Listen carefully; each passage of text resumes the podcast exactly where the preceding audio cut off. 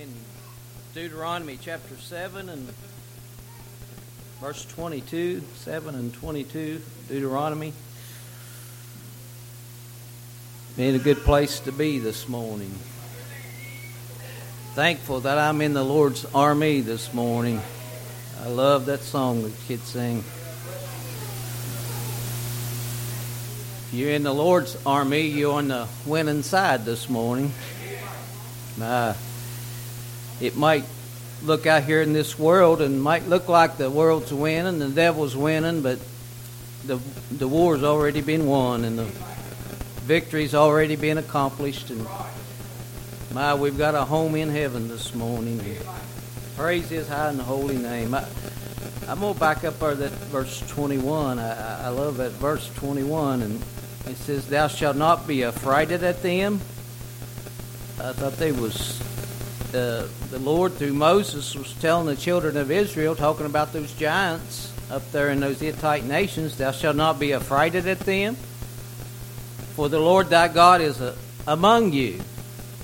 He's among you. He, he been there with them for 40 years there in the wilderness. Their shoes never did wear out. Their clothes never did wear out. They never did get thirsty or hungry there in the wilderness. God provided for them every day uh, there for 40 years. And, and I thought we live in a troublesome world this morning. Uh, it's troublesome. It's it's easy to watch the news and just get depressed. It's it's easy to look out here in this world and see no hope. But that, look at verse 21. Thou shalt not be affrighted at them.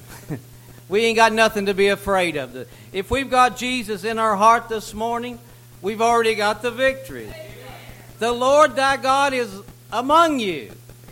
He's among us this morning. He's not left us. He's not forsaken us. He's still on the throne. He's still got all power this morning. And look at that. He's a mighty God. He's not a little g God. He's not a wimpy God. But he's a, a mighty God this morning. He don't have some power. He's got all power over heaven and earth. And terrible, which means he's, he's awesome.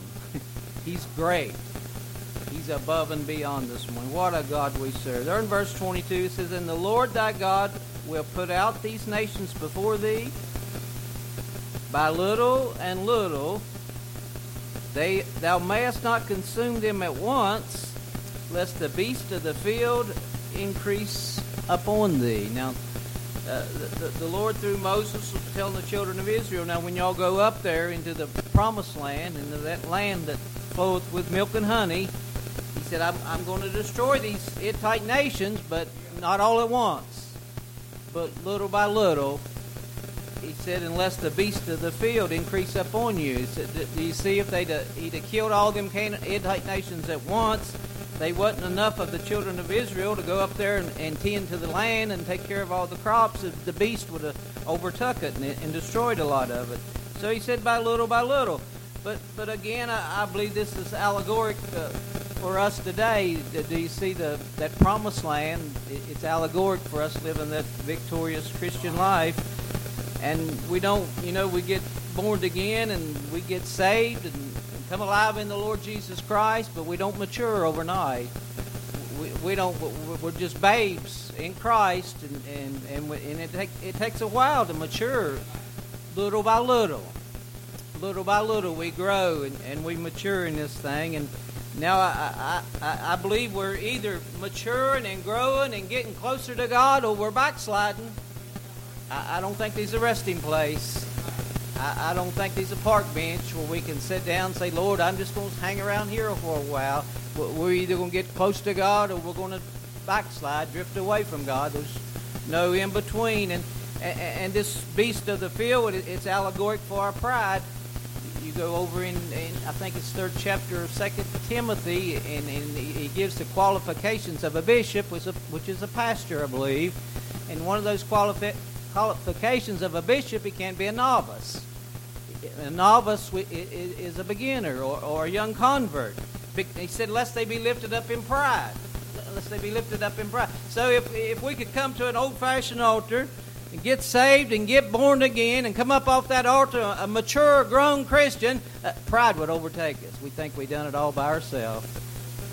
So it takes a little bit at a time. We grow and we mature, and that way we realize it's not us, but it's God. It's it's not us that can live right, but it's God that can live right through us. It, it's not us that can forgive and forgive people and let things go, but it's God working in us and through us and by us. Uh, we can't do nothing in and of ourselves, but we can do all things through the Lord Jesus Christ this morning. And in verse 23 says, But the Lord thy God shall deliver them unto thee, and shall destroy them with a mighty destruction until they be destroyed. And, and for Israel, it was those Hittite nations up there. But for us, it, it's those things that hinder us. It's those little sins that just so easily beset us. It's that uh, it's those things in this whole carnal nature, those infirmities of our flesh that, that hinder us from drawing out of God. They, and we've all got them. We've all got those shortcomings, and we've all got those infirmities in our flesh that we, we struggle with day in and day out. Uh, we want to draw nigh to God, as Paul said in the seventh chapter of Romans. What I would do, I don't do. What I wouldn't do, I find myself doing. What we would do good all the time, but we find ourselves struggling within the infirmities of our flesh. He said, But the, the Lord shall deliver them unto thee, and shall destroy them with a mighty destruction until they be destroyed. Do you see? There's a lot. There's some 50 year old babies in this thing. These people been on the way 50 years. They're still just little babes. They've never went. They never growed. They've never matured because they got in a place and they was content to dwell there. Well, I'll go to church two or three times a week and that's enough. No, we got to mature. We got to grow. We're to present our bodies a living sacrifice holy and acceptable unto, unto God, which is our reasonable service this morning. So we should continually give areas of our life over unto the Lord. Continually mature, and we can. Uh, do you see what the scriptures say? He, he shall deliver. He can deliver. The, it's not that we can't mature. It's not that we can't get more areas of our life over into the Lord. It's that we, we're drawn away of our own lust. It's that desire do you see we, we can mature and we can grow. And he shall deliver their kings into thine hand, and thou shalt destroy their name from under heaven. There shall no man be able to stand before thee until thou have destroyed them. Thou, have destroyed them. And, and do you see what's uh, uh, we ain't no match for this enemy. We ain't even no match for this old flesh of ours. But greater is he that is in us. And we can draw from the draw from the well we can draw from the rock, which is Jesus, this morning, and we can grow, and we can mature, and we can overcome those weaknesses in our flesh, I believe. He said, And the graven images of their gods shall ye burn with fire. Thou shalt not desire the silver or the gold that is on them, nor take it unto thee, lest thou be snared therein.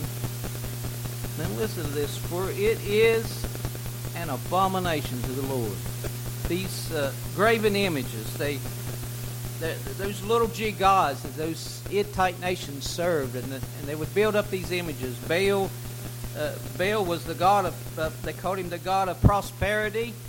They believed Baal uh, controlled the, the wind and the, and the rain, and, and they and they would bow and kneel before Baal, hoping Baal would prosper their crops, uh, bring the rain and bring the sunshine, and, and they would kneel before this God of prosperity, hoping that they they would prosper in this life.